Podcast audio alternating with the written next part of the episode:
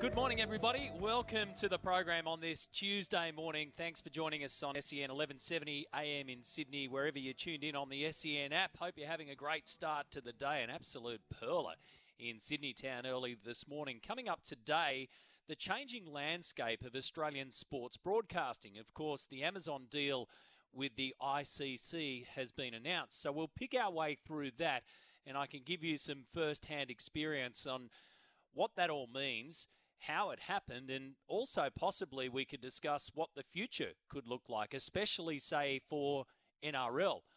Now, when you look at sports broadcasting rights in Australia, you focus on three big things in particular. Um, well, domestically, you focus on NRL, AFL, and of course the cricket deals as well. Then you've got tennis and Olympics and what used to be Commonwealth Games, all that. But the future could look a little bit different. And how did Amazon get into the marketplace at the moment when there is a ring put around most of the sports which protects free to air TV from the streamers and subscription pay TVs getting the exclusivity that they so desire? So we'll have a good look at that. And I want to know what you think the future could look like and what you're prepared to do because believe me, folks, it's coming. It may take a while, but it's coming. In fact, most of it is already here. The technology's already here, and we're already seeing streaming giants making their way into the marketplace. So we'll discuss that at length this morning. Plus, Mitchell Johnson gives a please explain around that trade of David Warner and George Bailey. And also this morning, I'll be speaking to an athlete and a coach that will absolutely inspire you.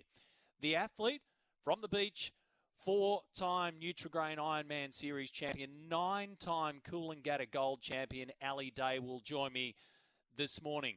33 years of age now. He's a parent. He's got his second child coming next year, and he's about to embark on another Nutrigrain Ironman series, which, as I said, he's already won multiple times, not to mention those nine incredible Coolangatta Gold victories.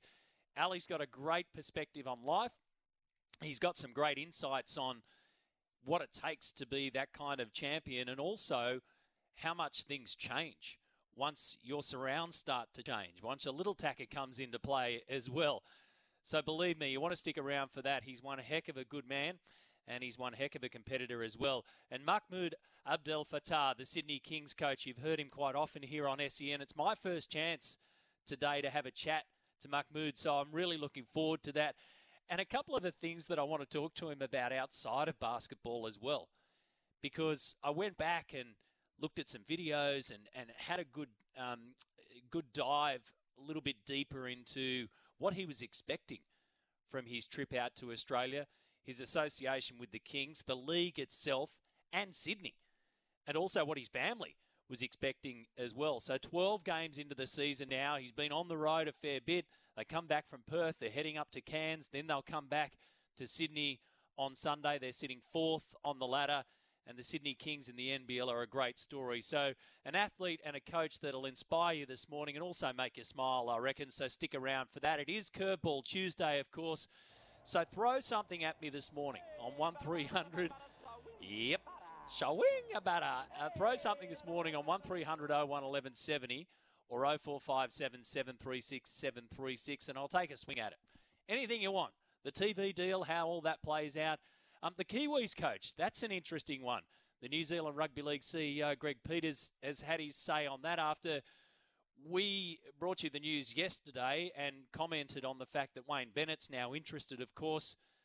Well, the NZRL decided to move away from Michael Maguire because they didn't like the pathway system. Wayne Bennett is certainly an influential man. He's not involved in state of origin at the moment, but he wants to do the job. Greg Peters has said, We respect the interest from anyone I, I shouldn't take the mickey. We respect the interest from anyone who has a passion about coaching the Kiwis. We've seen Wayne's interest, but we'll advertise the role, throw the net far and wide, and see what we can drag in. See, I don't know if you're dragging in Wayne Bennett. Uh, you select Wayne Bennett at this stage of his career, perhaps, or maybe you think otherwise. So why don't you throw something at me this morning on Curveball Tuesday? We have a lot of fun with that one because sometimes I hit, sometimes I swing and I miss, or other times I'm just left standing at the plate. The best will win a Cygnett Boost power bank this morning. Now, Mitchell Johnson, let's get to this. He says the sandpaper scenario back in 2018 and then some text exchanges with Dave Warner and George Bailey more recently fueled, in part, his stinging article. He's also said that he's disgusted at Bailey questioning his mental health, branding it childish and condescending. So he's had his say on the Mitchell Johnson Cricket Show, which is co hosted by Bharat Sundaresan. And he stands by his words but also gives us an insight into where a lot of this has also come from recently. And you got the feeling that there was a little bit more to it. On the fallout with David Warner and the question around that, he discussed the messages, the text message that he got in April. It was around the time that Candice Warner had said on the back page program about there not being open openers good enough to take his position. These are Mitchell Johnson's words. He said, That's when I responded to that and then got a message from Dave Warner, which was quite personal. And I tried to ring him to talk about it, which I've always been open about with the guys. It was never a personal thing then. Until that point, when he got the message, that is what prompted me to write the article or part of it as well. It's definitely a factor. Some of the things that he mentioned in that message, I won't say. It's up to Dave to say if he wants to talk about it. There was some stuff in there which was extremely disappointing, he said, which he had said and pretty bad, to be honest. That sort of was a bit of a driver, is what Mitchell Johnson has said on the podcast. So he hasn't backed away from what he's said in his article. He has regretted saying the Bunnings sandpaper thing, and so he should. That was just a bit of a slight that wasn't there. It was a jab that I reckon wasn't needed. But he's also given us an insight into where a lot of this has come from. And there's obviously this text exchange that you can trace it right back to. He said, George Bailey, why bring in Bailey? Well, a bit of that as well. He sent me a message after the Lance Morris article about Morris being rested in a Shield game. And it was condescending, typical George sort of stuff, he said. When you receive it in the odd hours of the morning, I think 3 a.m., he goes on to say it was disappointing. And then he admits that he was probably set off by receiving a message from him and not showing the respect to make a phone call. So let's go back to what triggered all of this. He's got underlying thoughts, which he's absolutely entitled to about 2018 and everything that played out there, and he's got underlying issues off the back off the back of these text message exchanges that happened earlier in the year. And then he puts it into words and the whole thing blows up yet again. Overnight, uh, David Warner's very outspoken manager, James Erskine, a long time, uh, long time manager, had this to say about his client in defence of Dave Warner. You know, David Warner's played 109 test matches and, you know, got an average of 44, scored 44.4, got over eight, eight and a half thousand runs. So it, if anyone listening thought that David Warner wanted to play Test cricket for Australia. If he didn't think he was up to it, you know, then they're wrong. He's he's been a battler all his life. You know, he's a guy from the wrong side of the tracks. He's a guy that's, you know, gone and scraped a living and gone and done this and been very successful at it. But yeah. he doesn't want to just he doesn't want a swan song. He wants to. He thinks he's the best guy for the job, and I I, think the figures show it. But you know, I think if he goes and gets two ducks in the first Test match, they'll drop him. But you know, he won't. There you go. James Erskine putting it very succinctly, in my opinion. If he gets a couple of ducks, they'll drop him. Let's not forget that when they made that move on the Ashes, when they made the selection call on the Ashes, the selectors made it clear that they were looking at the first two tests. The first two tests. So let's build from the first two tests and then you see where you go from there. So they were under uh, under no illusions that they were picking a side for a series. They were picking a squad for a series, and the same situation you would think would be playing out here. And David Warner still hasn't made the team as yet. They've announced the 14 man squad, but not the team. So we now have a bit more of an understanding, in my opinion, of where Mitchell Johnson has come from. Some of it's personal text exchanges, some of it as a former Australian player and somebody who thinks a bit differently, and now an opinion writer stems back from 2018 and Sandpaper Gate. Now, the general public don't have text exchanges, so take that one off the table. We don't have the experience of playing Test cricket, so let's take that off the table. But we've all got our opinions on what happened in 2018. And some say move on, some say should never have been allowed back. That's just going to keep going back and forth. And Mitchell Johnson has now had his say on it. Of course, Usman Khawaja was doing some media yesterday and he backed Davey Warner. I'll play you a little bit about that a little bit later on. Now, the streaming situation. So, we now know that Amazon is here in Australian sports broadcasting. They've been here before, and I'll get to that in just a second. But here they come when it comes to cricket. They will take over all of the ICC's broadcasts for the next few years. Amazon Prime Video will have exclusive broadcast rights for the 2024 Men's T20 World Cup in the West Indies and the US, the 2025 Women's World Cup in India, the World Test Championship final at Lords, and the 2027 Men's ODI World Cup, our defence, in South Africa, Zimbabwe, and Namibia. Now, the reason why they can do that is the locations that I've just told you. All of those uh, tournaments and finals are not being played either in Australia or New Zealand, and that's why they can have exclusive rights under the anti siphoning law, which protects a whole stack of sports on behalf of the free to air networks. I can go through the detail of it for you throughout the course of the show to give you an understanding of where it's at. But essentially, if any of those were being played in Australia and New Zealand and the free to air networks wanted to have a crack at them, they would have had the right to have had the crack first. However, we're talking about the T20 World Cup in the Windies and US, India for the Women's World Cup, of course, the World Test Championship final, and then South Africa, Zimbabwe, and Namibia for the Men's ODI World Cup. So Amazon went, we'll have it. We will take it. What does it mean for you? It means that the 448 matches there, unless they decide to do a deal, which they won't, the 448 matches will only be on Amazon Prime Video. So you're going to have to pay for them. Just like if you want to watch anything that's exclusive on Fox or Kayo, you're going to have to pay for it. It also means it won't be on free to air television.